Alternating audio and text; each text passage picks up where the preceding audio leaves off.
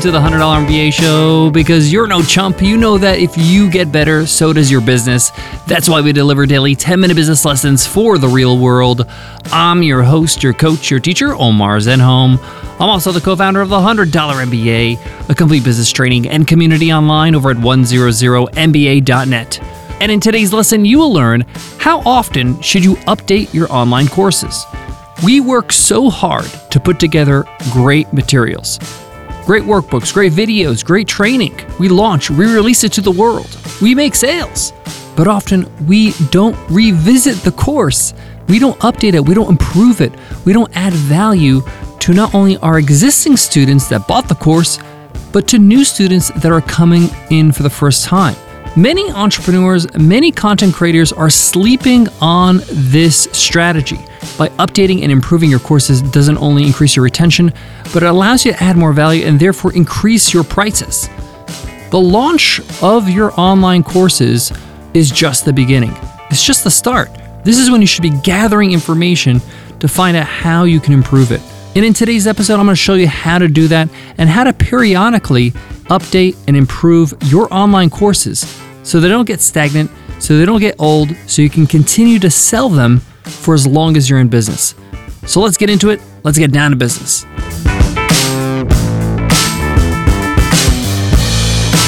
Support for today's show comes from Start Your First Online Business, my all new 10 part audio course on Himalaya Learning.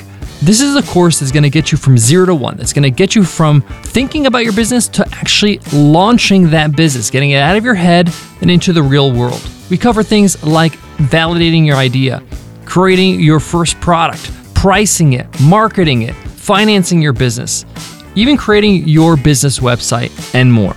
Check it out at himalaya.com slash MBA and use code MBA to get a 14 day free trial. Again, that's himalaya.com slash MBA, promo code MBA. I've produced hundreds of hours of online course content through the $100 MBA, through Webinar Ninja, and I can tell you, creating online courses can be exhausting. And once you finish it and put it out for sale, most of us don't really want to revisit it again. And I'm here to tell you, you have to. You have to because you're missing out on some huge opportunities. Before we update it, we want to know what we're going to be working on, what needs tweaking, what needs improving. And right now, we're talking about the content of the course. I'm not talking about a typo here or there or poorly rendered video. These are things you have to fix and you have to kind of improve as soon as possible. But before we make our updates, I highly recommend within the first month of releasing your course to some new students is to create a survey, an automated survey that gets sent out to your customers, to your students of your course to gather feedback. This not only will allow you to know what's working, what people love about your course, but also what's lacking and how you can improve it. You can create a survey for free with Google Forms and you can keep it short and sweet. But remember, the whole point of an online course is to deliver a result for your students. We have a course called the Automated Webinar Challenge over at webinarninja.com slash AWC. And the goal of that course is to show people how to create and launch their own automated automated webinar in 30 days. That's the result that we want all our students to have because if they get that result, this course will be a success people will tell other people. We know it's going to have viral marketing if people reach that result. So understand that when people buy your course, they're looking for a result and your goal is to make sure they achieve it. Now, obviously, they have to do the course, they have to take the course, they have to implement what you teach. And this is where the gaps are. And this is where you should be asking questions and probing in your survey. What stops them from completing the course? Do they need more accountability? Do they need more guidance? Uh, was it too confusing? Did they not know where to start and where to, you know, go next after the first or second module? Was there any kind of uh, accountability group or feedback loop with a Slack channel or a Facebook group? What about Q&A? You need to find out what is causing people not to get a result. And you want to shore up those reasons as much as possible. Obviously, you can do amazing things and deliver the perfect course and experience. And if people insist on not participating, they're not going to get a result. But if somebody did participate but didn't get a result, we want to make sure that you've done everything possible to support that result, to make sure that they get there. And this is how we improve our course. It's not just add another video. It's not just add another, you know, workbook. That might help, but you might need to have a live call with an expert to come in and teach their area of expertise on a particular point or matter in your niche. You can take that recording and add it to the course. You might need to add an accountability factor, uh, pairing your students up as buddies and they complete projects together rather than alone. This is more like an evolution of the course rather than updating. And of course, things change over time, right? Uh, the market changes. Uh, the resources that you recommend might change, they might evolve. There might be better and more efficient ways to accomplish what you're trying to have your students accomplish. So, with an automated survey that can be sent out with automated emails, maybe a survey that gets sent out every two weeks or after two weeks of completing the course, they get the survey. You have information coming at you all the time to improve it. Now, obviously, it's not easy to be improving it every single day if this is not the full time thing you're doing, if the course is not your full time business. You might be doing other things in your business. You might have other products. You might be doing this on the side with your full time job. So, what I recommend is dedicating a few days to make these improvements, to implement these improvements at least once a quarter. So, every three months, you're going to take a look at your survey you're going to compile the information you're going to prioritize you know some of the things that come up over and over you're going to come up with some solutions and you're going to have a game plan. In the next three, four, five days, even week, you're going to say, how am I going to implement these solutions to improve my course? Now, this is really going to do wonders for your course because every three months, your current students that have access will feel like, wow, I'm getting more value than I actually signed up for. This thing just got better. Let me revisit this content when you open up the course again or you relaunch it or remarket it, you can talk about something new. Just like a new iPhone that gets released, they say we have all these great features plus all these new things that just came out.